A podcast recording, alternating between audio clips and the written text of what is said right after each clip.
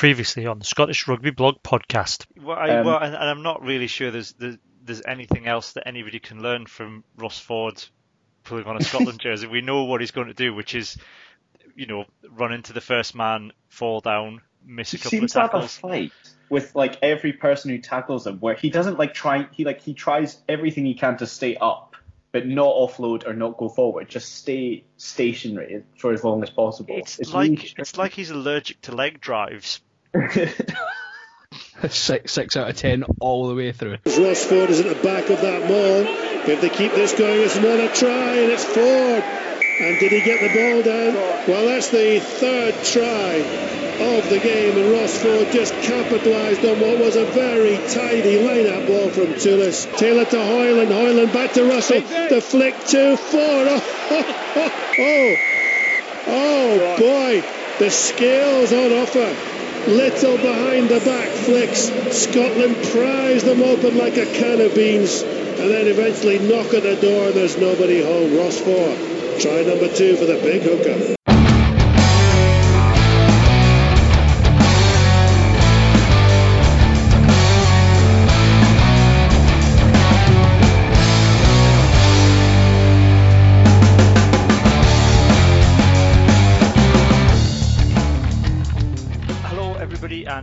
To episode two uh, of our second series of the Scottish Rugby Blog podcast. I'm Cammy Black, and this week I'm joined by Rory Baldwin. Hello. And John Anderson. Hi there. Um, you don't forget you can uh, visit the blog at uh, scottishrugbyblog.co.uk to leave your comments um, uh, on any of the articles that we've written. Uh, you can also find us on Twitter, which is at Scott Rugby Blog. Um, and get in touch with us there. Rory, we've got a Facebook page as well, haven't we? Yes, I believe it's also Scott Rugby Blog, but I could be wrong. Uh, well, I should know that really, shouldn't I? Yeah. On message. it is Scottish Rugby Blog, facebook.com forward slash Scottish Rugby Blog. Oh, well, well, well, well caught. Um, well, what we'll do, we'll kick off straight away because we're going to um, review the uh, Scotland Italy match from the weekend. Um, it was um, a pretty good performance from Scotland overall, Rory. Yeah, I think uh, based on the previous results against Italy and the fact that that wasn't really Italy's top team, we should have been looking for a score about about the size of the one that, that the guys knocked up. There's still plenty for them to work on. Maybe they were trying a little bit too much, um, but that's I think that's kind of Gregor Townsend's way. Um, yeah, there's certainly stuff to work on for Australia. And John, any noticeable changes for you in the way that Scotland were playing?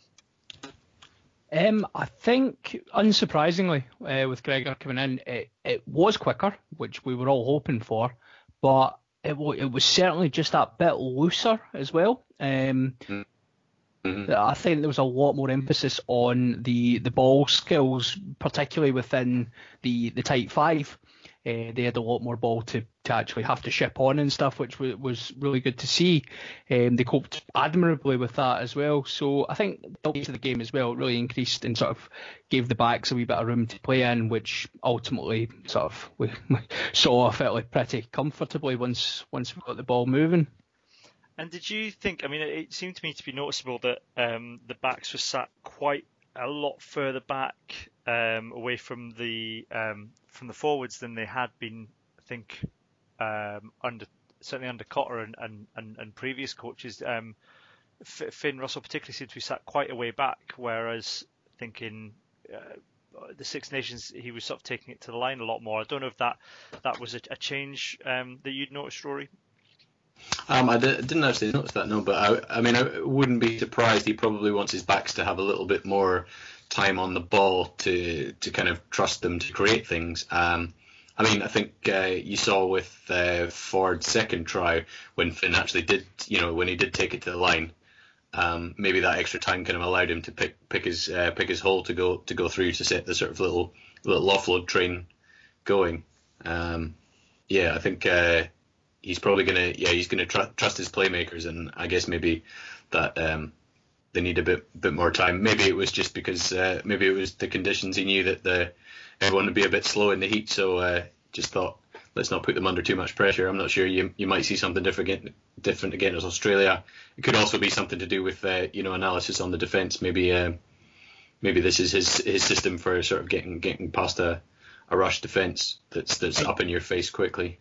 I think Italy's back row was in particular very quick to come up. So, um, particularly the seven for Italy, I thought he was, I thought he was by far and away their best player, um, and he was flying off the line. Um, there's arguments they were quite a bit offside a lot of the time, but you know that's that's kind of the modern game, isn't it? But um, yeah, I think I agree, Rory. I think it's probably a tactical thing, um, and it'll probably be the same against Australia because again they've got a lightning rush defence. So And, and John, any any particular team wise, because we'll, we'll go through your um, player ratings in a minute, minute but team wise, any concerns, anything stand out that we should be worried about?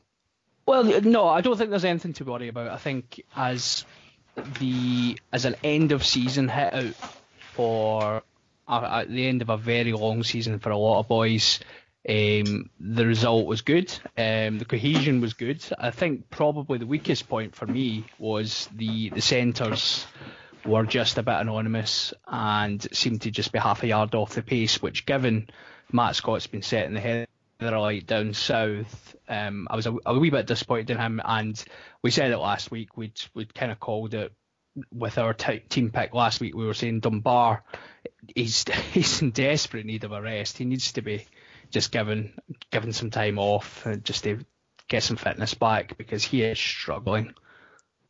And, and Rory, anything you think that needs to be worked on immediately, or, or, or is it just a case of carry on into next week? Um, yeah, I mean the, the, scrum scrum went okay. I wouldn't say it was was dominant. Um, line out was line out was pretty good. Um, breakdown seemed okay, but again, Italy in certain periods of the game didn't look like they were um, massively involved in it. Um, I think you know the the conditions would have played a part in that, but uh, I think uh, yeah, I would, I would agree with John. The uh, the centres, I'm not sure. I mean, we'll maybe talk about that when we go through the uh, go through the player ratings. But I mean, I, I dug up some stats on, on the centres for the game, and they make quite quite interesting reading, especially when we were thinking about um, picking a team for next week as well, or yeah. for this weekend. I mean, we, we, we go through the team. Um, John, you, you've um, we'll go through the order you've done it on the um, on the blog.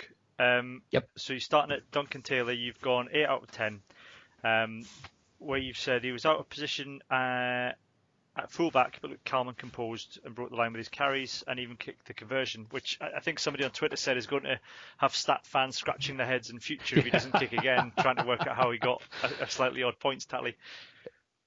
It was a bit mad, wasn't it? It was all a bit weird. I've I've actually done some digging into the, the, the regulation behind it because obviously there was issues with uh, with the Lions as well this morning, wasn't there?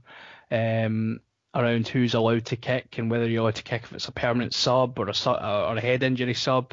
Because so happened, um, apart... it, I can't remember what who Ireland were playing. Was it the Ireland Wales match where Paddy Jackson came on? And that's right, yeah. But he was allowed to kick and he shouldn't have been. Yeah. But in, so was was was that right that Duncan Taylor was the option there? Yes, yes, right. it was. The rule the rule is that you're not if it's a head injury, if it's not a permanent substitution, the person can't kick. Um, if the if it is a permanent situation and the, the person has gone off and it's permanent sub, they're perfectly entitled because they've now taken their place in the game. And was it the case that when Finn came back on, that the referee said he couldn't kick for goal? Because again? he wasn't on. Uh, yeah, yeah, I think it was because he wasn't on the park when the infringement had happened. I didn't understand that bit right. of it to be honest, but uh, that was all a bit weird. Um, they got a um, try from know, it anyway, so it didn't really matter. But, yeah, um, yeah. if she went in their favour. So, so um, quite happy with Taylor at fullback, Rory. Yeah, I think. I mean, he's he's a, he's funny because he's one of these guys, um, probably a bit like Sean Maitland, that when they're running, they look like they're going really slowly, and yet they're going, they're running past people. Um, he's just got like probably, a kind of it's probably his style. Hair. Yeah, it's, it's pro. I mean, yeah, he could he could definitely do with a go faster haircut.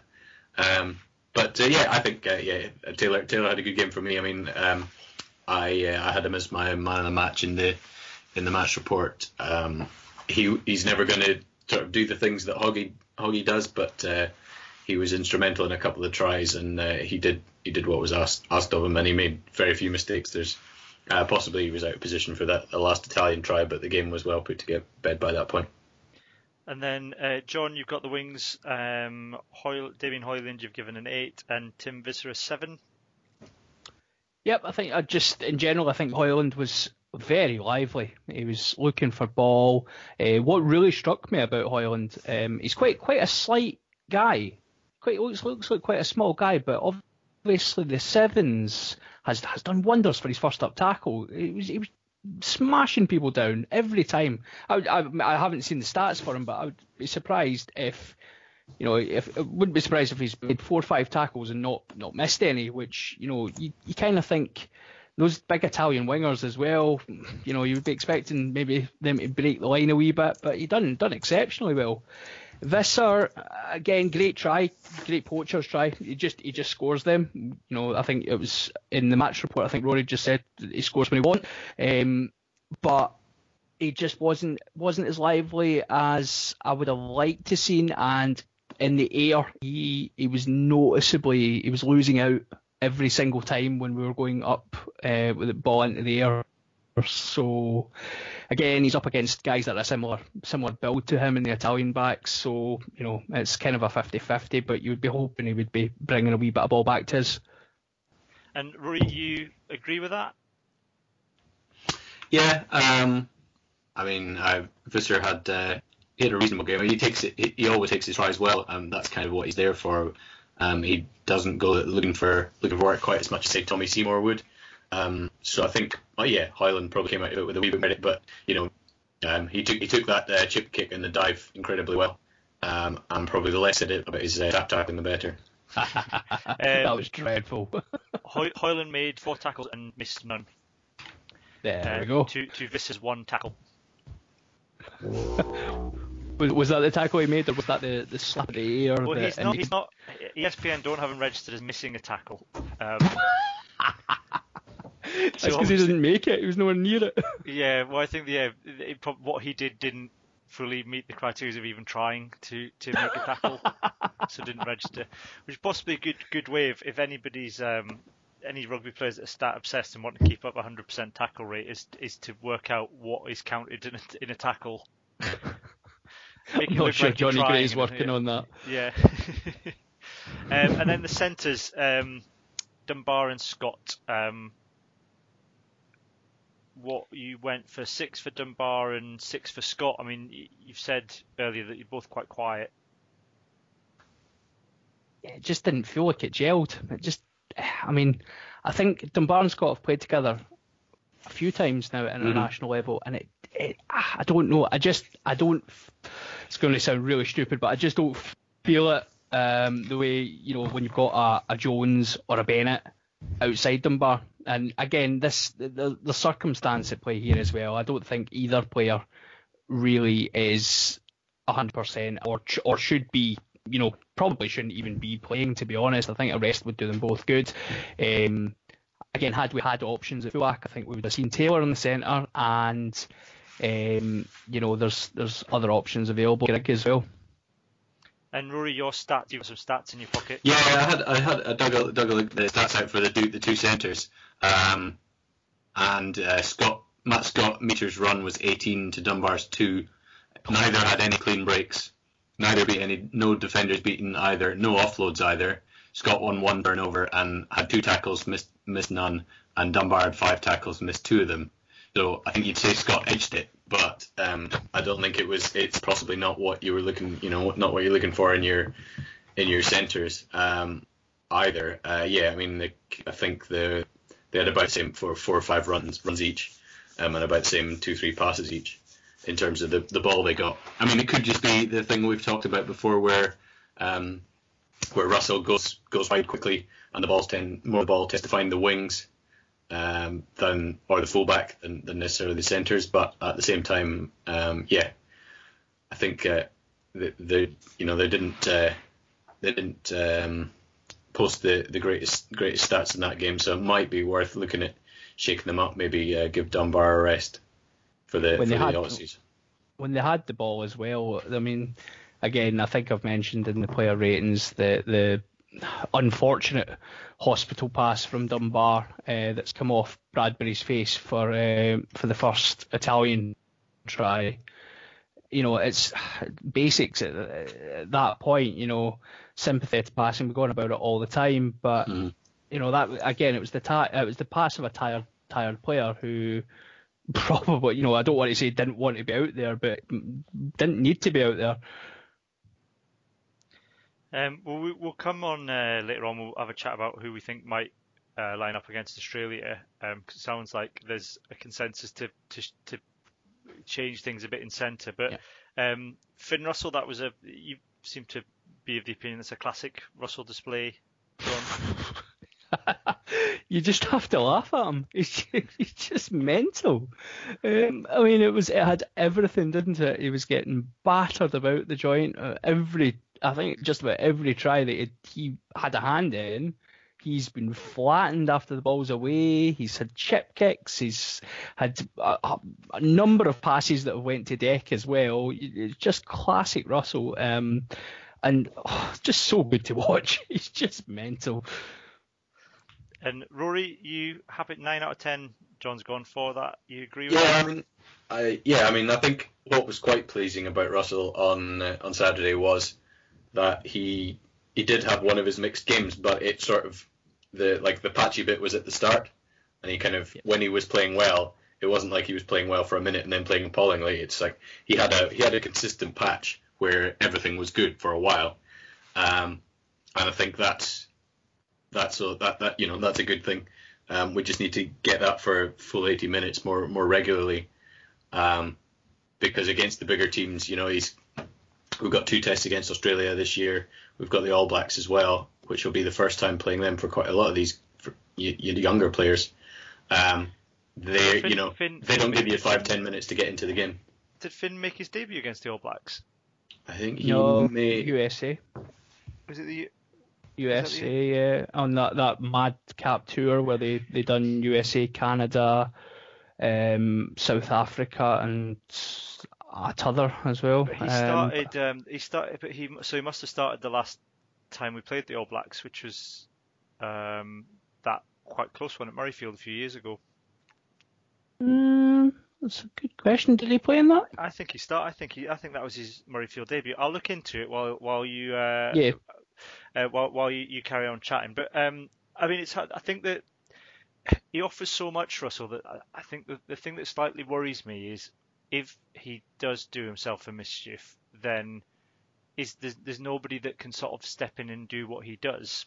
Yeah. So it's. It, do you think that Townsend has a plan B for when he has to call on um, Horne or um, well, I guess the next one would be Weir after that. Do you think there is a plan B, or does he need a plan B, Big drop off, isn't it? Rory? Yeah, um, I just had a look here. He did play against uh, New Zealand in 2014.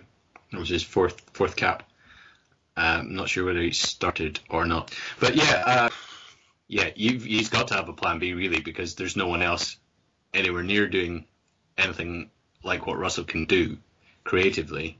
Um, but you can't really. I don't think you can rely on that as a basis to.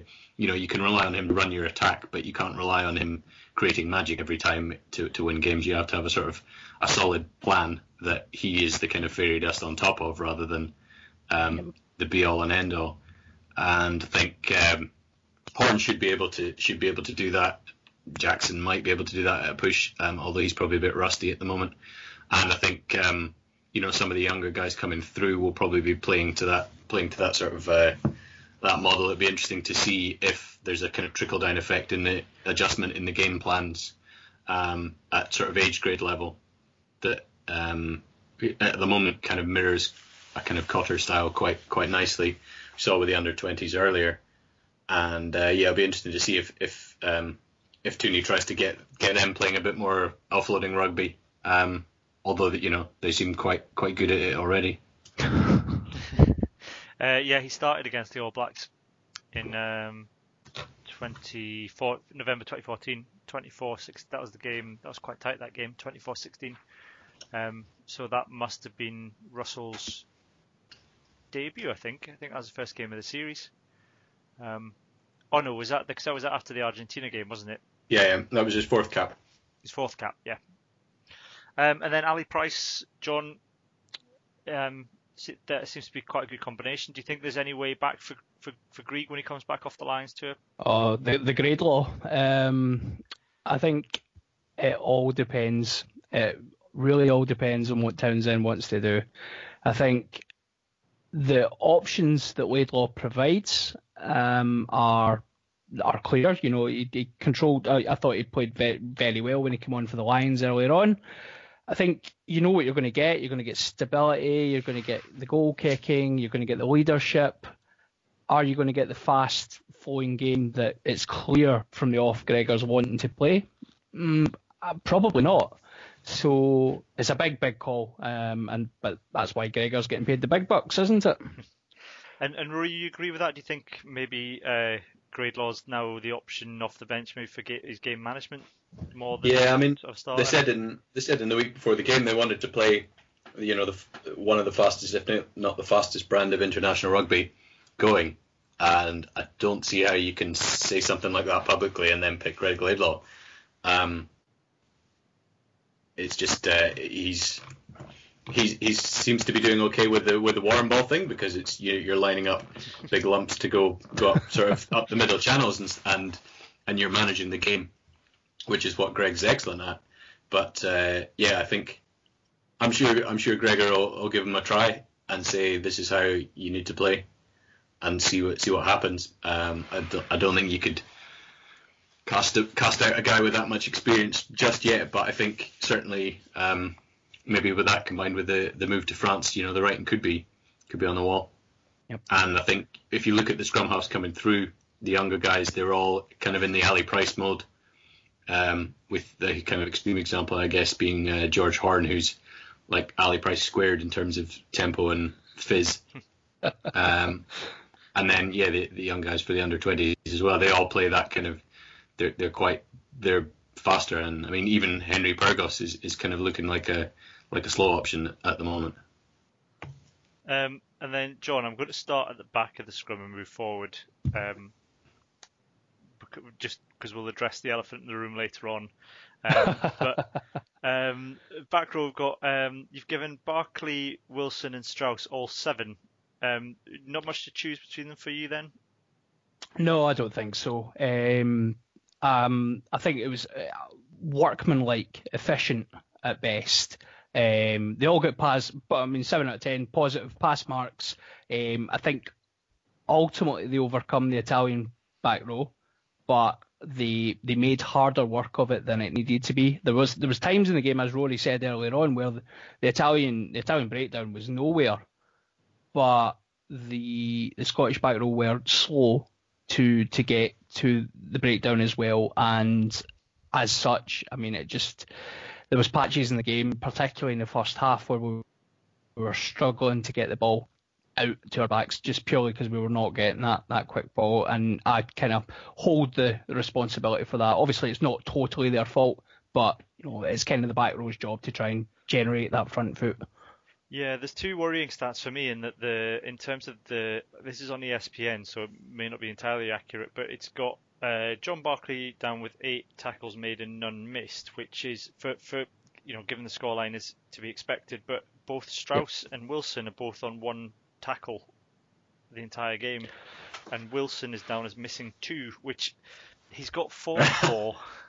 Um, and I know I've um, had issues So- in the past with being blocked on Twitter by somebody um, when I've criticised um, Ryan Wilson, but he uh, he does have a tendency to drop off tackles, Wilson, and I don't know if it's technique or or, or what, but he. It, there is an inconsistency to his game, but he admittedly came in late here because John Hardie um, predictably fell apart without even setting foot on the pitch. Um, are were you happy with the back row performance, Rory? Um, I have to say that as people who were um, watching Twitter on uh, on Saturday, I didn't actually notice Hardie wasn't on the pitch until, um, which may which doesn't say much about Hardie's performance, but it also maybe doesn't say much about Wilson's. Is that I wasn't thinking, hang on, Ryan Wilson's not supposed to be in the team. Um, and Strauss was. I thought Strauss was quite quite anonymous too. Um, I didn't notice when he'd gone off. Um, by contrast, Barclay I think played extremely well in the first half. Um, he probably faded a wee bit with the with the heat in, in the second, but um, he was you know he was noticeable that he was carrying ball, putting in lots of tackles. Um, there were a couple of penalties sort of awarded against him where he was probably a little unlucky, and a, a different ref would have uh, seen it his way. I think I, one Which thing is I, usually one, the case. Yeah, one thing I do like about Barclay, and we've said this in the past, is he uh, his communication with the referee. I think is excellent. I think he, he he's the, the he strikes the right balance with being a little bit arsy, um, but amenable as well at the same time. He's not afraid to sort of challenge the referee, but without sort of the whininess that sometimes comes with Greg Law. Um, and I think it, it, towards the end of the match, he even sort of asked the referee not to give an Italian player a yellow card, just That's on the right, basis yeah. of, of Yeah, fair play. the- But yeah, That was the Pyrgos uh, dump, um, the dump tackle from um, the, the the big lock. Oh, Stain, yeah. Yeah, it was. Uh, he was saying there's nothing in that, um, and he was basically telling him, no, you, you, no, there's nothing in it. Don't, don't give him a yellow. When actually, I was sitting here screaming at the television that again. I mean, by the letter of the law, you can't, you just, just can't drop someone on their head and, and not go for a sit down for ten minutes. It's madness. So so Yeah, we but- happy. Sorry, you were going. I was just going to say it was uh, it was actually when I was um, sitting watching the game with a mate, and we were talking about Barclay and and because I if you, if you look back to the sort of early days of the of the site when his his career was just kicking off, and you know there was a lot of talk of him saying you know this guy future Scotland captain and possibly you know future Lions captain and, and that sort of thing, and it's it's maybe it's maybe telling that. Um, He's not on the on the Lions tour, and you just wonder what damage that sort of two years in the wilderness when he was just starting to hit peak, the killer bees had just kind of dissolved, and then he's off the scene. You know, you think. I'm not saying he's sort of Ross Ford levels of, of not fulfilling p- potential. Sorry to all the Fordy fans uh, who are probably not going to enjoy this episode. Um, but uh, yeah, he's you know he's um, it's yeah he's he's he could could have been. Well, I mean, he may yet still be looked on as a great as a great uh, a Scotland great. You know, there's there's a fair few uh, fair few I have to say ladies on Twitter who are extremely um, extremely forceful fans of John Barclay who won't hear a word said against him. But um, he, uh, yeah, I think he's he's one of these guys. You know, how much damage did that two years out, uh, Mm. out of the international kind of television screen? You know, how did that? What did that do to his uh, to his sort of his his uh, position in the pantheon of Scotland rugby greats? He's he is uh, yeah. I, he could have been someone. He could have been a contender. Yeah, yeah. Um, And just when he was he was out, they pulled him back in. That one too. um, second row then, Ben Toolis, I think, uh, defying um, my comment. Um, 'cause sort of, uh, certainly the another player to defy comments that were made on this podcast last episode. Um, where we expressed some concern about his ability to bring his um, club form onto the international arena, but absolutely tore it up. Um, Yeah. Brilliant. huge performance from him. Um, uh, is is that? Do, I mean, do do you see him sort of uh, that him being nailed on for starting against Australia now? yeah, I think so. Sorry, Rory, on you go. Yeah, I would, I, I would, I would say so. Um, I would be surprised if Johnny Di- Johnny Gray didn't reappear. Um, I mean, I'm not sure. I think they both call the line out a bit, but maybe if Toolis is handling the more technical line out stuff, Johnny Gray will that'll free him up to just um, to be a monster. Um, but yeah, I, I think uh, I think uh, Toolis definitely definitely did enough to to justify uh, inclusion you know his form's been great all season, and he's he doesn't he doesn't look like he's at the end of his, his season. He, he played well, uh, line out went well, so um, yeah, give him another shot. And then six for Swinson. Um, John not maybe reaching the heights of Toolis, obviously, but um, you've suggested maybe better suited to coming on from the bench. Yeah, yeah. I just feel, I feel with Swinson, we always clamour for for Tim. He, you know, he goes through these big spells of amazing form, where he's playing well at Glasgow, uh, and then the internationals come round, and he comes off the bench and he runs riot or you know has a, a cracking 20, 30 minutes off the bench, and we always clamour for him to get a start. And I genuinely can't remember ever being impressed with him when he started for Scotland.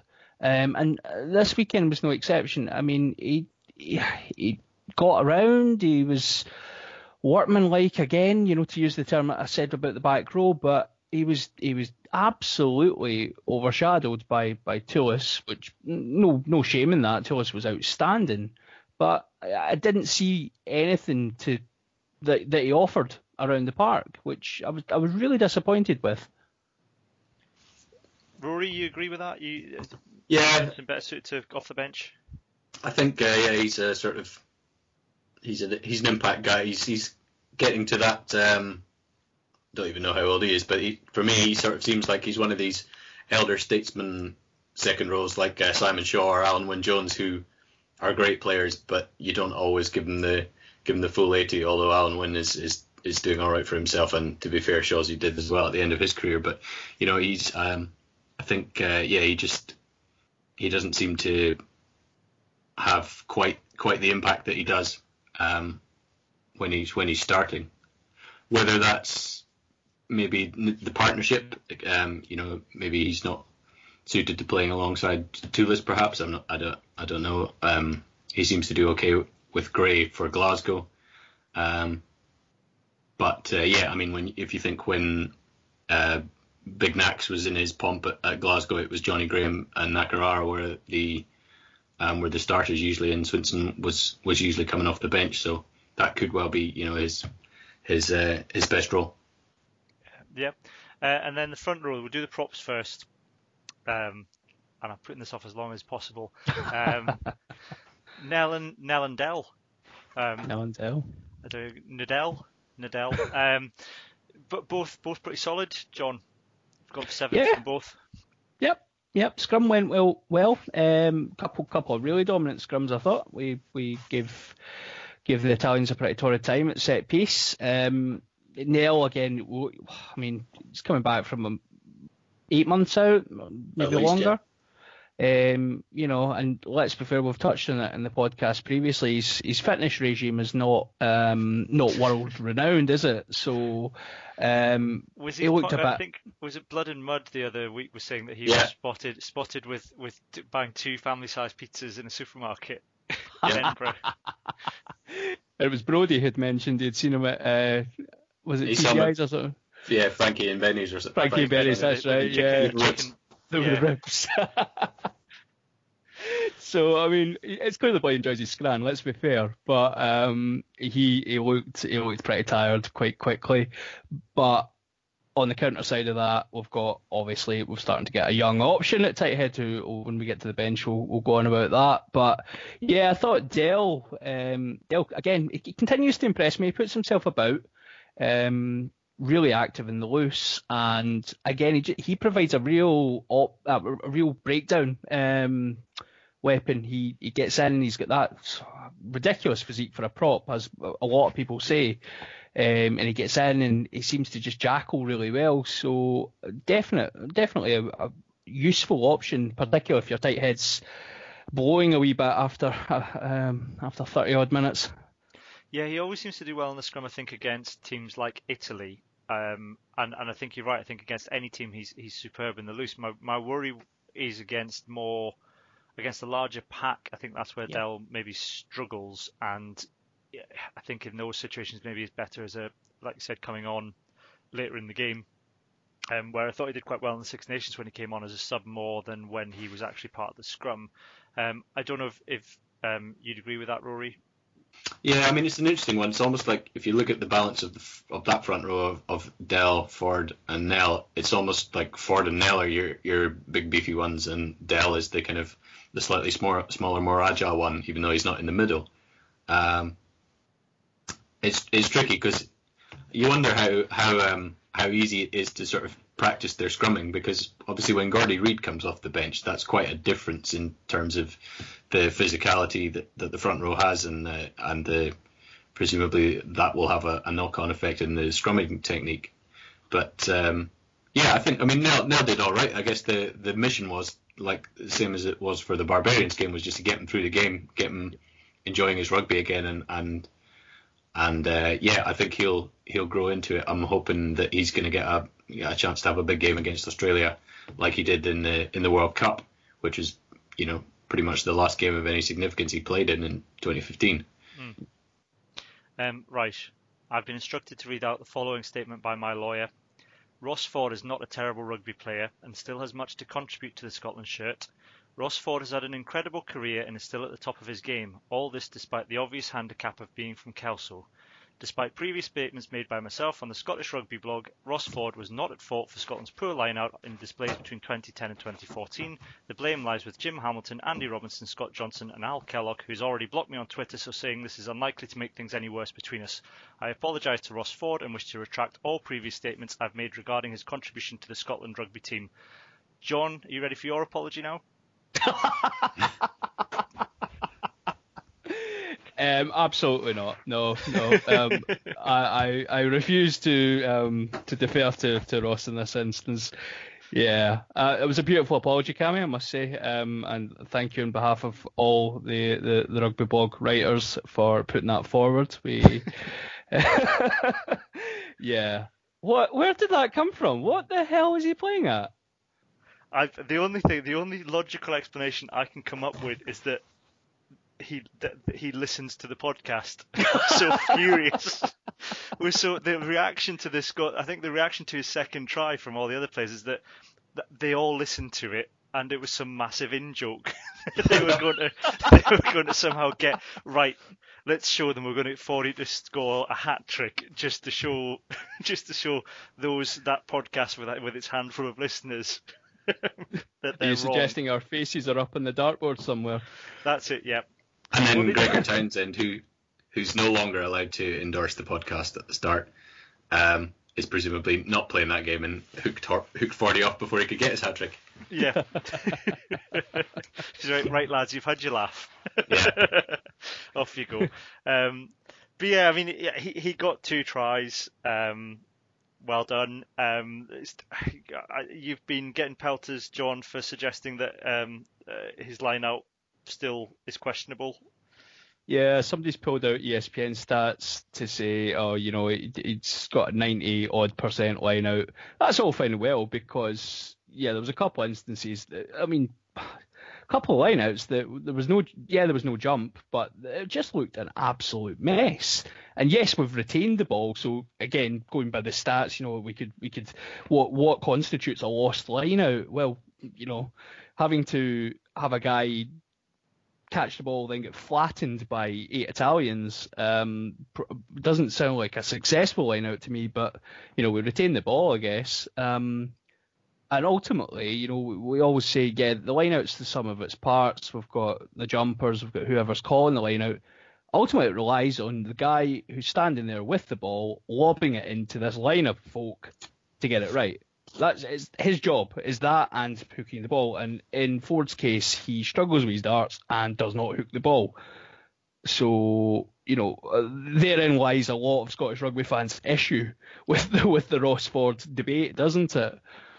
Yeah, I mean, I guess it goes back to what Rory was saying. Is he does give an option as almost a third prop in the front row. So if you're going to play um, a lighter prop like Dell, I think you, you you need Ford to give ballast.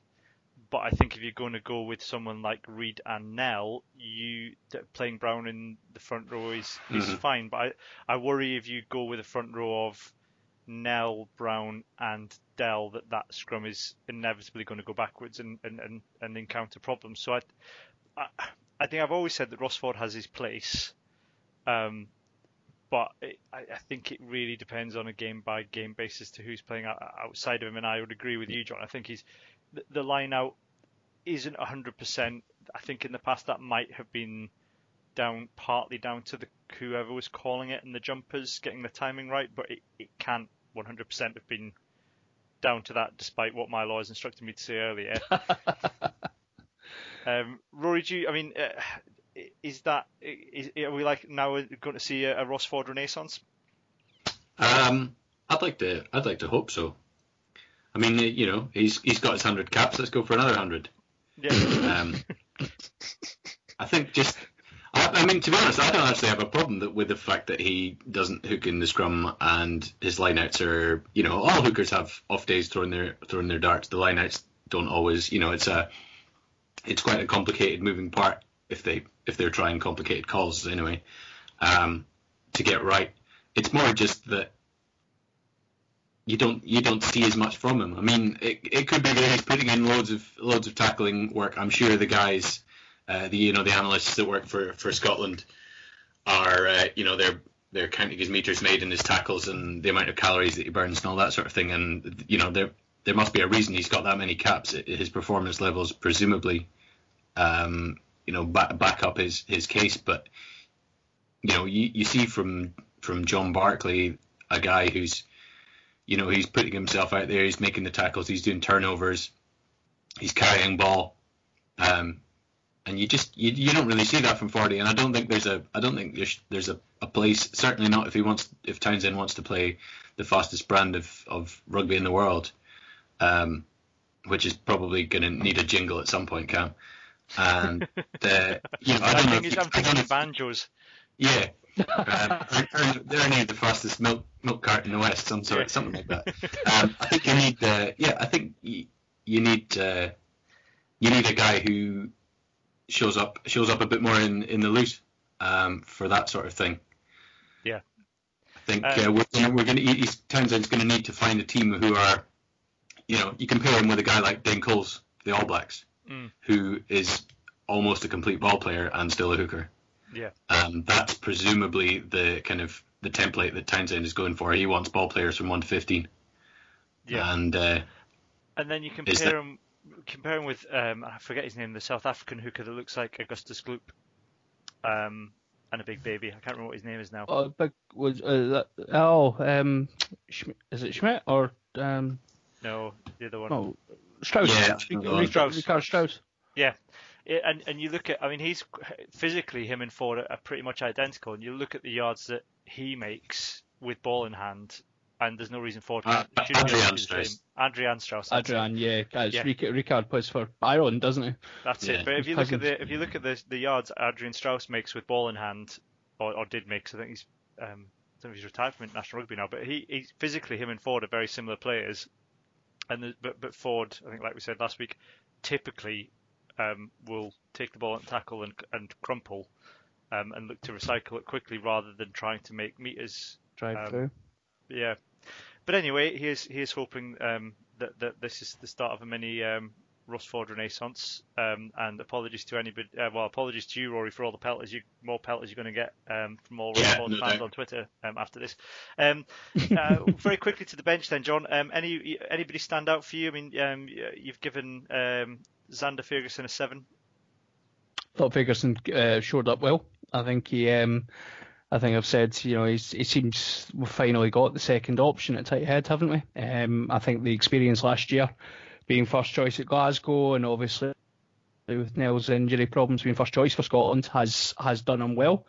Um, still doubts, as you would expect, about the technical skills that a 20, 21 year old 21 still thereabouts. Mm, yeah, uh, is bringing to the table. But you know we've got a, a, whole lot of years to be to be working on that, and you're not going to find a better scrum technician than Nel to be to be working with. So um, very very very confident that Zander's going to come on leaps and bounds.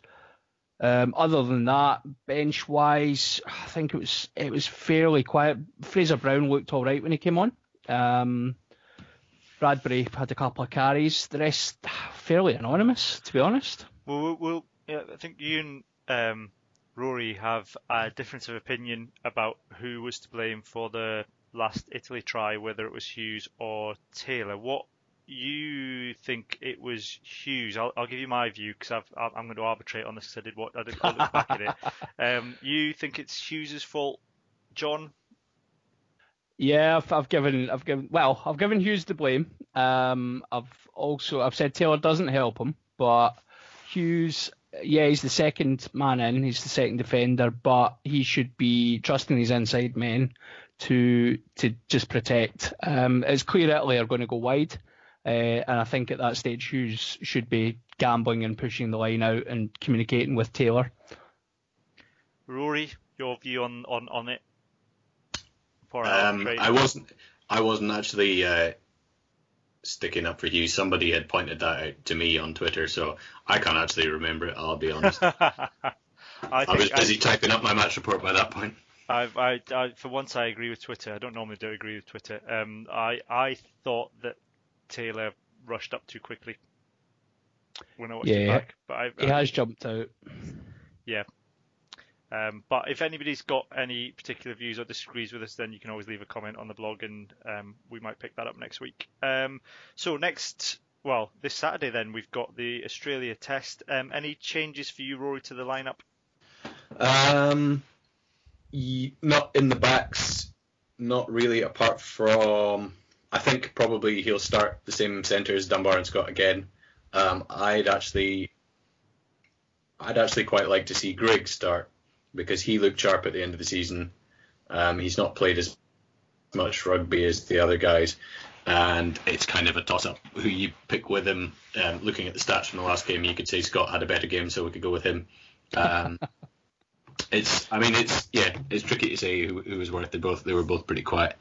Uh, I mean, for me, the starting centres versus the All Blacks in November should be Taylor and Jones, and um, but I think, at, uh, you know, that obviously that's not possible um, on Saturday. He might. Some people, uh, somebody did suggest um, picking Pete Horne at 12, and then putting, um, say, Dunbar or keeping, Dunbar or Scott at 13. Um, but I'm not sure if suddenly experimenting with like dual playmakers is the, the thing to try it against a, a test match, you know, a test match opposition that you're really trying to, you know, you want to beat. Um, I think, yeah, I would keep Horne on the bench as fly half cover. Um, so yeah, I'm going to go unchanged, but I'm going to put Grigg on the bench. So Pyrgos, Horne, and Grigg on the bench, which is probably too many centres and not so enough wingers. But is there news on whether Hardie's fit now? Um, I haven't heard anything. No, he was. Try- I saw this, the, those photographs of him training, so I'm assuming he's back in. Yeah, I think. I mean, he just pulled, pulled up with something in the uh, in the warm up, I think. Yeah. Yeah, it was calf calf strain, I think, in the warm up. Yeah. So. So, Johnny, you you same lineup for you next week? Oh, Saturday, uh, no, cu- couple of changes. Um, so obviously, Stat Boy to come back in um, at second row. We'll keep keep the um, well, we'll not even keep the front row. Actually, I would probably I'm sorry, Ross Ford Supporters Club. Um, you can get your, your mob out again, but um, Fraser Brown comes in for me. Um, just offers offers so much more, um, particularly against a, a, mobile pack like like the Aussies have. So Brown comes in. We'll keep Dell. Um, we'll start with Nel as well. Uh, um, that all rhymes. That was beautiful. Um, could write a song out of that. um, Stat Boy and uh, Toolis in second row and then in the back row I would stick with Barclay, uh, we'll stick with Strauss, and we'll bring in Hamish Watson, of course, mm. um, with probably back back row cover on the bench. Again, it's do you throw Hardie on there? Uh, I don't know if he offers enough in I terms of cover. Say, I I would be interested to see Hardie, Watson Barclay in the back row because think the last time we played Australia, well, yeah, when we played Australia in the autumn, that was the back row combination. It, it was, all yeah. sorts of problems until Hardie went off injured, which mm. I think is just a regular. She just should be planned for. Is like, you know, get the board ready on 26 minutes for John Hardie to come off every game, pre-plan it.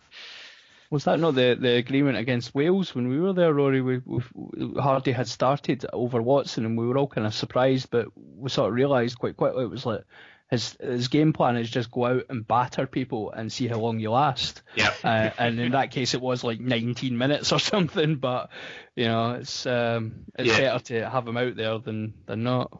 Comment of the week. We'll do uh, comment of the week now. Um, so um, don't forget you can leave comments on the blog on any particular articles. I um, to get a comment of the week, you do have to leave a comment on the blog, although I'm slightly changing the rules now. So um, you can also review the podcast on the what was iTunes, but is now, I understand, the Apple Podcast app. Um, I think that's what the kids call it anyway.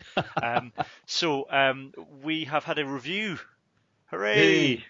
Um, we've not had many of them. We've got 11 ratings on there. Um, we've got nearly uh, four stars, but we've had a review from uh, someone called Donman Expat. Um, I don't know if that's his real name. Um, Don Man, apologies if it is. Um, says, "Step up, great podcast, boys. Big step up from series one, so that's lovely to hear. Um, so please, you know, do leave us reviews on the Apple Podcast app, not iTunes. That's that's what old people call it. It's the Apple Podcast app, um, and we'll read out um, any reviews that we get, or certainly the best and most interesting ones. But um, Rory and John, you're to um, chosen some comments from the blog. Yeah, I've actually, um, well, I've kind of chosen two, but they do sort of segue into one thing. It's actually from uh, from today. Uh, the piece uh, Kevin's been doing some great pieces on the under 20s uh, Junior World Championships, which is going on at the moment in Georgia, and uh, Scotland have been doing pretty well. He did a preview on the uh, on the Wales game, which took place this afternoon and uh, we had a lot of comments after the game. Scotland beat Wales, um, which is quite a turnaround from the, the pasting they took in the in the Junior Six Nations earlier in the year. And uh, Scotland are now going to be in the fifth, sixth place playoff, which will mean guaranteed highest placing in the Junior World Champions for us. I think we've finished eighth the last two years. Um, so my comments are from Nidri Exiler, who said the SRU needs some recognition of where we are as a small rugby playing country in world rankings at senior and junior level. Fifth and at least sixth is punching massively above our weight. So come on, let's have some positive comments on these guys. I can't remember the last time Dodson had an interview published anywhere. Rory, can you arrange something for our blog site? And I'm glad that he feels, you know, that the, the readers out there have feel that have some ownership in the site. Um, we, will certainly try. Mark Dodson, if you want to come and have an interview on the site, you're more than welcome. I think Mark Palmer did actually uh, have an interview with him during the Six Nations. Um, and also FF. Seven's fortunes turned around under McRae too. We're competing at virtually every level despite financial and playing based disparities. Dodson's era has been a huge success. Also, isn't a certain SJ responsible for oversight of rugby development at each level as director of rugby? Perhaps unfairly remind, unfairly maligned, open brackets, though he is a tit, close brackets. so that was um, that was FF, and I've decided to allow that, that bit of language, um, although it strictly speaking contravenes uh, the rules. Um, yeah, so I think that that uh, that sums up um, things quite well. Stuff, it, you know, it does seem to be does seem to be turning around. Certainly the sevens, although you know they have dips in their season and stuff. The in terms of a kind of an overall curve, they're vastly improved on where they were just before. Um, certainly, Mr. SJ almost cancelled them, yeah. um, which we maybe shouldn't forget about. And uh, but um, you know, it's all happened under under Dodson's era. He's got the you know he's got the academies set up. The the under twenties finally look like a team that can actually they're actually learning to you know learning to win and they look a little bit more. It, it used to be that your your under twenties would go out there and they'd have a couple of you know they'd have some young guys like Hogg or some you know some some some pace and a bit of talent, but they wouldn't be as big as the other guys. They wouldn't be able to physically compete. And I mean, you still see that a little bit if if there's uh, you know if there's a lot of injuries or something. But the team they've got just now, which was I mean, we you know we didn't have much kind of expectation from them as they'd lost a lot of guys like Fagerson, you know, who were playing last season. Um, they've you know they've they've done brilliantly to, to get there, and I think yeah, um, at least some of the some of the plaudits should go to the to the SRU organization in, in terms of bringing these players through, but also um, yeah, let's let's give a shout out to John John Dalziel, who's the coach, um, who's going to take over the sevens as well. It'll be interesting to see how he goes there. Yeah, um, I mean, I mean, we, so Scott Wilson may be unfairly maligned. Yeah, he's. You can uh, you can let us know in the comments. Yeah, he might be a tit, but he's our tit. Yeah, exactly. um, I've, i was looking at, at today, and, and, I think potentially the way things are going, you, you've possibly got four sets of brothers that might be turning up for Scotland in the coming years. So you've got the Bradburys, there's the Fagersons, the Hornes, and the Grays. Yep. Which would just be, I, I mean, I, I just be wonder how you know if that outside of the is it the Whitelocks in New Zealand? Um, yeah, there's the, oh, it's the Barretts as well. Yeah, in Barretts, yeah. Um, outside of New Zealand, whether any other country has ever, you know, the most sets of brothers to ever play in one squad at any one time. It'd be interesting to see um, what pans out there. But I think, that, yeah, those are good points, Rory. I think, it, it, like John was saying earlier about uh, Hoyland, it's interesting to see um, the benefit of using the sevens as a development tool is having, particularly on uh, in defence. I think it, it, helped Lee Jones immensely um, in, in, in the fact that he's now back in the Scotland setup. Um, John, um, your comment of the week. Yeah, oh well, before I do that, I would just like to also caveat Rory's point there with we're forgetting about the, the ladies as well. The the, course, the women's yes. team obviously had a, a cracking Six Nations as well, so we can't forget about them. They were they were brilliant, and there was so much interest around uh, the women's Six Nations this year, which was great to see. And the sevens, Um, the sevens team as well. Uh, Um, the sevens team as well, yeah, yep, absolutely. So brilliant. Um, uh, and as you say, it's great to see. You know, uh, rugby is a, a sport for all, for both genders now, which is brilliant to see. Um, Yeah, they, I mean, they actually um, SRU announced today there's uh, first Scottish um, contracted female referee, Holly Davidson, who's a former under 20s cap, and uh, yeah, she's going to be she's going to be I think on the seventh seventh circuit um, refereeing there, but uh, Yep. we might we might yet have some uh, some referees at the top level who. Um, which is something that a lot of people clamour for. You know, we've not really had uh, not really had top Scottish refs since probably the days of Jim Fleming, and uh, it'd be good to good to see see Scotland represented well in in that area as well as uh, you know the playing Yeah, side. I think there's still Ian Ian Ramage is still kicking about as a video referee now and again, certainly in the Pro 12, and occasionally pops up during the Six Nations. Is it Um, Mike Adamson as well? He's Yeah, he's coming. He's coming through. So. uh, your, your comment. Um, sorry, sorry to di- yeah, sorry to diverge us off, off to on a tangent there. So my comment of the week, I um, particularly liked the the dripping sarcasm. I actually went for Rory's tactic here, and this is kind of two intertwined into one. Uh, John McMillan on the my my player ratings piece um, said, "I feel sorry for Townsend that there's so many great backs. How does he pick a backline when they're all fit?" Um, and then Southern Rob uh, is next up, and he says, "I know he must be looking back longingly to the days where the back division would be so much easier to call. Nick De Luca, Simon Danielli, Hugo Southwell. Uh, the the list is endless. Uh, in all seriousness, no, you are right. In 20 odd years, I've watched this. It's by far the most depth and quality we've had in our backline, and I mean, we we yeah, you just you say those and a little shudder um, of oh, do you remember when we, we thought Danielli was you know he was our, our great hope, um, Nick De Luca, uh, who great club player but ugh, just international disaster piece. Um, it's it's so refreshing to have actual talent in our backs just now, and we we score tries, we score lots of tries, um, and we're helped by the way we play. It's it's great to see. I tell you what, there's a lot of there was a lot of striking haircuts back in the day, though. I mean, that's outside outside of Duncan Taylor. I can't, you know, it's um, it's hard to see where the next great um, horrendous Scottish hairdo is coming in the back line. Nah, they're all too um, too Sulis to the could- kids these days, aren't they? Sulis Yeah. could get a mohawk on the go. Yeah, I could. it would be preferable to the sort of full Thor look he's got at the minute. I think I compare. I think in one Embra game I said he looked like a um, a, um, a, a soft porn remake of Thor. Which is Yeah, his possibly unfair. I had noticed- an absolute doozy as well, didn't he? Yeah, well, I, uh, know, I noticed he'd cut it slightly shorter. It was when he had the ponytail. I don't, I, I just can't abide anybody that wears a ponytail um, on a rugby field. Um, Was it not the boy McCloskey? Was it McCloskey? Um, the the Irish centre that was wearing a, a man bun or something at one point, or, or, or whatever you call that silly sort of Gareth Bale style top knot. That's the one, Rory. You're down with the kids as well.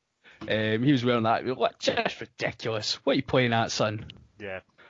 Um, which you know, um, there's Jack Nowell as well. Which, speaking of which, brings us on to this week's Lions hot take. Lions hot take, Lions hot take. It's time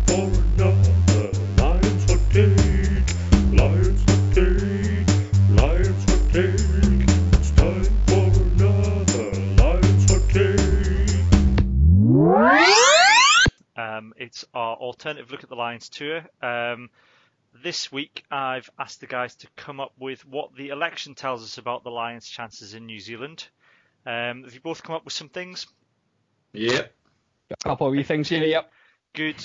Try not to be too controversial with this. Um, Rory, what, what what can the election tell us about the Lions' chances in New Zealand? Okay. Um, even when you win, you lose, except when you win. so there you go. Um, so losing losing the warm up games it means nothing if you win the big big one. The Lions don't actually want to. They don't want to play a blinder, earn massive respect, and still lose the tests. What they actually want to do is have a stinking campaign with no clear game plan, still win at the end, uh, possibly so the head coach can resign. Very good. So Um, that's it. That's one. I have several. yeah, good. Uh, John, your one. Yeah, so my, my first one on the list is uh, don't judge a leader on what the press have to say about them. Um, so in this case, um, obviously in the political sphere, the, the, the papers have their have their, their favourites and have their say, um, and the same is true uh, on the Lions tour. Gatland has um, been talked up from certain parts of the UK press and has been getting it large from other parts, namely north of the border. so um, we need to judge Gatland on his on his record uh, and on how this tour goes, and not really have the, the bias and prejudice against him. Even though he does so well, just to really stoke it up in us and, and make it easy to hate him. Um, I've after the game today, um, with the Highlanders winning and, and doing that utterly bizarre um, pre-game um, presentation of a claymore, which is just if anybody, it's on YouTube. Just watch it. It's the most awkward pre-game thing I've ever watched. I mean, it's marvelous when they walk out with the, um, you know, with the piper and they do the sort of slow walk out to the centre. But then there's just this really awkward moment where somebody walks onto a pitch with a sword, hands it to Sam Warburton, who has no idea what to do with it, and then they play some rugby. um, I would have taken, I would have taken a, some sort of Highland dance hacker hybrid over that, to be honest. But um, yeah, so I've I've gone with uh, the Scottish will have a huge influence, but not in the way everyone expected. Um, Possibly. yeah, in, the, in that, in that um, you know, the, the, the, they were resoundingly beat by the Highlanders today, who are um, the sort of Scot, you know, the, the New Zealand equivalent of Scotland. Um, Can, can we three-goal- claim them as our fourth fourth pro club?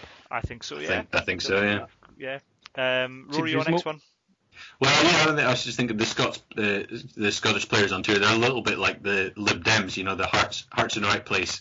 Uh, people want them to do well, but they're possibly out of step with the wider political environment. You know, they've got the wrong face for a Warren ball, basically.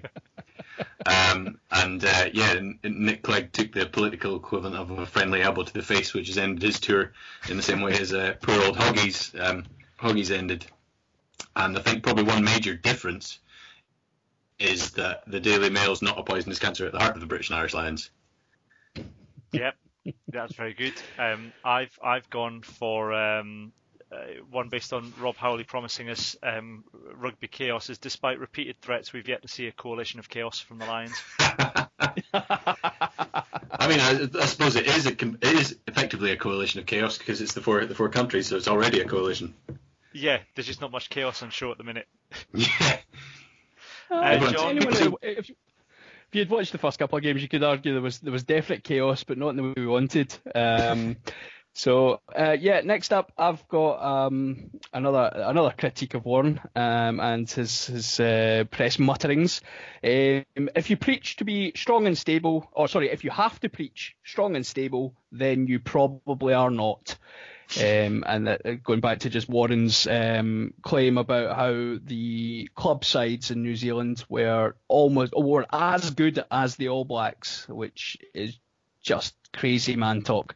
Um, and he's been, yeah, his press press officer. He should have he should have taken a press officer this time because obviously Woodward had a disaster tour, but um, apparently Alastair Campbell was was a resounding success according to Sir Clive, um, and maybe that's what Warren needed.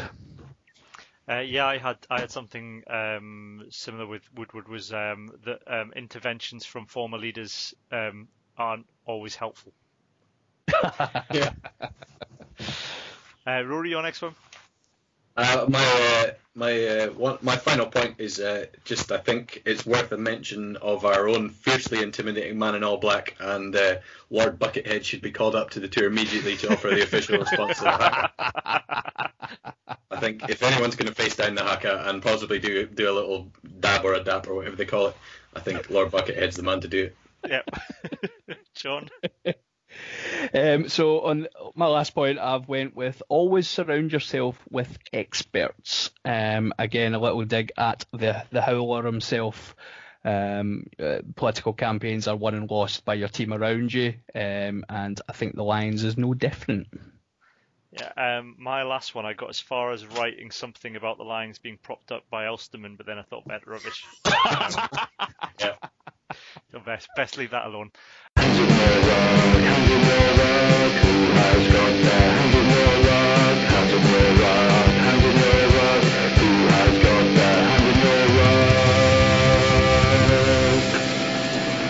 Okay, uh, it's time for Hands in the Ruck, which is our any other business um, section of uh, the podcast. Um, I've um, I'm racking my brains trying to think of something because I'm a bit poorly prepared today. But uh, John, your hands in the ruck. Yeah, so uh, this I had mentioned it uh, last time out. I think we'd we'd got into the debate about Blair Kinghorn. Um, there was a comment on, and Rory had actually went back to the, the comment um, on on one of the pieces regarding um, a call up for Blair Kinghorn again to the international. I just think pe- people are. It's it's winding me up now because it's like people are just desperate for Blair Kinghorn to get an international cap for no other reason than they want him to be playing in international rugby. He is not in any way, shape, or form ready for this. And if we do give him an international cap, there is. The, I mean, look at that under 20s team. You could you could argue Darcy is it uh, Darcy Graham Darcy Graham, yep. far more deserving of an international call up than Blair Kinghorn on current form. And yet, not one comment has mentioned his name over Kinghorn. Kinghorn had a shockingly bad season and should not be anywhere near an international shirt anytime soon. Yeah, I mean, I agree with that. I think the under 20, there's a lot of promise in the under 20s, but I, I agree. I don't think there's any case to be rushing anybody, um, rushing anybody into to the international setup um, without more evidence they can do a job. Rory, you agree with that? Yeah, I think. Um, I mean, I can I can see their point. There's a there's a there's a hunger for for guys to plug holes in our our depth. Everyone's you know we're pretty aware that Finn Russell, Stuart Hogg are the far and away the you know the the incumbents in the in their shirts, and there's not much behind them. I mean, Dun- Duncan Taylor's doing a good job filling in at the moment, but I don't think there's anyone that thinks he's you know he would be a long term solution. And I think people just want they want a little they want to see a little bit more depth so that they can feel more comfortable about the prospects of the team, which is totally understandable. But at the same time, you know, we've sat through ten years of guys who aren't quite good enough playing for playing for Scotland, and it doesn't it doesn't get anywhere. I think Townsend is going to bring through guys who he thinks are ready, which might be young guys, but he's not going to do it until he thinks they're ready. And your hands in the ruck, Rory? Well, my hands in the ruck. Uh, John has set it up nicely by having a pop at an Edinburgh player. Um, I, mine is being being regularly accused of bias towards one pro team or the other. Um, I quite often get, I think uh, one of the one of the uh, Edinburgh rugby fan fan groups had accused me of uh, has accused me of some some Glasgow, pro Glasgow bias in the in the past. Um, and uh, during the um, probably I Is think that, it was is, that the, one of the, is that one of the hashtags? it could be one of the hashtags, yeah. I don't think it's. I don't think the hashtag is the same. It's different. Different people running the, the those hashtags now, but um, and we we all get on very well. Um, but it was. I think it was tail end of the European um, season. I got blocked by a Glasgow fan. Hi, Greg. Um, who I think is. I think is the only only guy that's blocked me other than uh, the senior rugby correspondent for the Sunday Times. So I can't believe Al Kellock's blocked you, Cam. That's. Uh, you must have no, said I've something still no idea. Extremely I've, I've, controversial. literally- I've searched Twitter to try and work out what. The only thing I can take take it back to is I, I did a series of articles where I said a number. Scott Johnson had said some players were on their last chance to prove themselves, and he was one of the players featured in that article. But when I read it back, I was really positive and full of praise for what he can offer. I just thought he was maybe getting on a bit, and there might be younger options available yeah. compared that's, compared, that's compared to what I wrote about him, compared to what I wrote about Ross Ford at the time. You know, I was, yeah. you know. Um, yeah, so I mean, I've been, I was, I was blocked by, I think I disagreed with a, a penalty that was awarded against Glasgow um, for be, I was I was blocked for being a bitter Edinburgh fan. Um, and then the uh, then the, the Edinburgh fans are accusing me of um, of Glasgow Glasgow bias. I mean, I went to uni in Edinburgh. Most of my friends and large chunks of my family actually live in Edinburgh. And you know, when we started the site, our our first uh, press accreditation was at was at Edinburgh. Um, a big shout out to Michael James, who's uh, who's running things at Scotland now for the, the media. He's always been a friend to the site. Um, so yeah, I don't. It, it's a tricky one, you know. I'm, I would actually love to be biased towards Edinburgh. Um, I personally don't think I'm biased. It just sometimes comes down to which games on the telly, which we're commenting on, and who's playing well. And the fact is that for the last couple of seasons, at least, Glasgow have played better than Edinburgh more often than you know more often than not. Um, but but effectively, you know, we, effectively, your defence is some of my best friends are from Edinburgh. Basically, some of my best friends are Edinburgh, Edinburghers. Um, yeah, I mean, if there, I think if there's one, if there's a team that we want to see doing well, it's Edinburgh. Um, everybody in in Scottish rugby who's not, an, you know, a diehard, um, like John, obviously, John and Ian handle the, the Glasgow stuff. They're they're from Glasgow and they're you know they're passionate Glasgow fans, but quite a few of the guys writing for the site are are fairly you know neutral, not from one one city or the other. Um, and you know we're we're in it to support Scottish rugby as a, as a whole. Um, so of course we want we want Edinburgh to be be doing doing well, um, but we're not you know we're not going to hand out plaudits if, if players aren't pulling their weight or teams aren't pulling their weight unless they're cult figures like Dan Parks, who sorry is a Glasgow player, and uh, you know even then we've got to acknowledge issues with their game, unlike uh, our regular commenter Busy Bee who seems to love Dan Parks. Um, there have been, you know, there were swathes of swathes of the last of last season where Edinburgh just weren't weren't very good, and it's not that we don't want to see them do well, but you know we've been sitting watching them not be very good on and off for for ten years, and it kind of gets frustrating. So at some point you just kind of say, well, let's just let's have a laugh at their expense, and I guess that's that's mean spirited of us. So we will try to do better. We'll try to be fairer. Um, but uh, yeah, please don't think that we're biased. We're trying not to be. Yeah, I mean, I think I wrote a few years ago on the blog that it was. Um, it's hard. I think I find it particularly hard to choose between the two teams because I supported Borders when they existed, and then they went defunct. Yeah. And I, you know, I've got family in Edinburgh, um, but I, I didn't really have any emotional attachment to either Glasgow or Edinburgh. And I think a number of fans probably found themselves in the same boat as being forced to choose a pro side and just deciding not to bother for a number of years. And then in the end, it just came down to I, I needed felt like I should choose one team or the other, and went with Glasgow because I enjoyed watching them more. Um, and I think if Edinburgh are going to pick up those fans that maybe, and I think there are plenty out there who haven't necessarily settled on a pro team because, um, you know, particularly maybe younger fans or fans from the likes of the borders or the outlying regions, they, they need to play more attractive rugby in order to get people to watch them. Yeah. And I think ultimately it benefits the Scotland setup as well because and Glasgow because Glasgow at the minute suffer in the Pro 12 during Six Nations and the autumn because the bulk of their squad goes and plays for Scotland. Um, so it benefits Glasgow and Scottish rugby as a whole of Edinburgh do well because then the burden's shared and there's a more chance that both sides can have a decent go at the league and Europe. Yeah, exactly. And um, I mean, I remember, you know, I think pro- I, I, I may just be making this up, but I'd imagine if you went back and looked at the early, um, the early stuff that we wrote, mostly I was probably watching Edinburgh games because Glasgow weren't playing a particularly exciting brand of rugby, and um, yeah, and Edinburgh was the Edinburgh was the team team that I supported. Um, so yeah, I think it, it, just it just ebbs and flows, but you know we try to give equal coverage to everybody. Um, we tried to be snarky about everybody in equal measure. Yeah. So so as soon as Edinburgh stop being crap, we'll be nicer about them. Yeah. Um, yes, we love you, Flurry. yeah. um, I my hands in the ruck is um, actually it's a good thing this week because I, I really enjoyed um, John Beattie's commentary at the weekend um, compared to some of the uh, so, compared to the standard the Lions and I've listened to it on the radio this morning the Lions commentary. I know I appreciate it's radio, but it was just awful.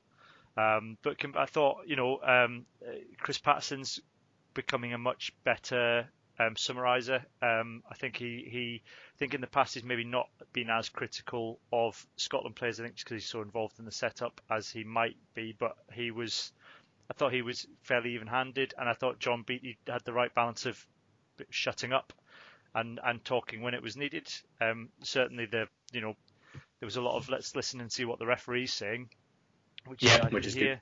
good. Um, so yeah, I, I I I think he you know if if we're going to have a regular commentary team on um, BBC Scotland um, when this the, uh, long may John Beattie um, continue because I, I thoroughly enjoyed that at the weekend. I think it's clear how out of his depth Dougie Vipond is though.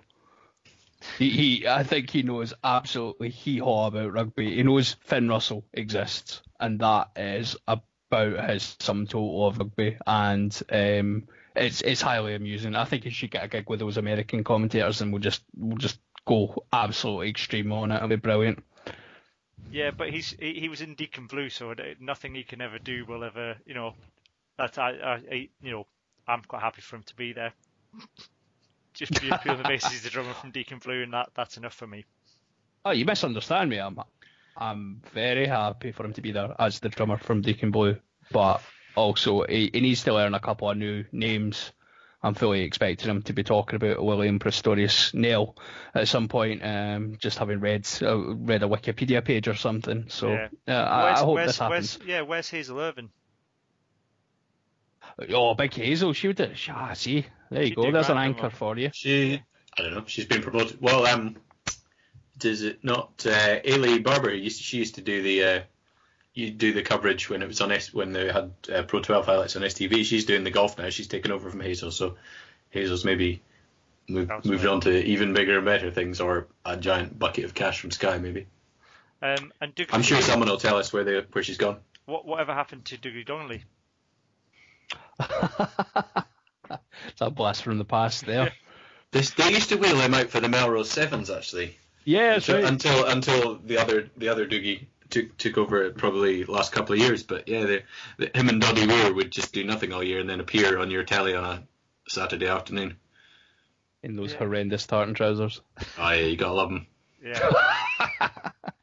Um, on that note, um, that's it for this week's episode. Um, we will be back next week after the Australia game, um, and we'll uh, cover that and preview the last match of the tour against Fiji. Uh, don't forget to leave comments on the blog scottishrugbyblog.co.uk, and please leave us a review on iTunes, and we will uh, start reading them out in comment of the week. Um, you can follow us on Twitter at Scott Rugby Blog, um, but for the moment it's goodbye from me and goodbye from John. Goodbye. And goodbye from Rory. Goodbye.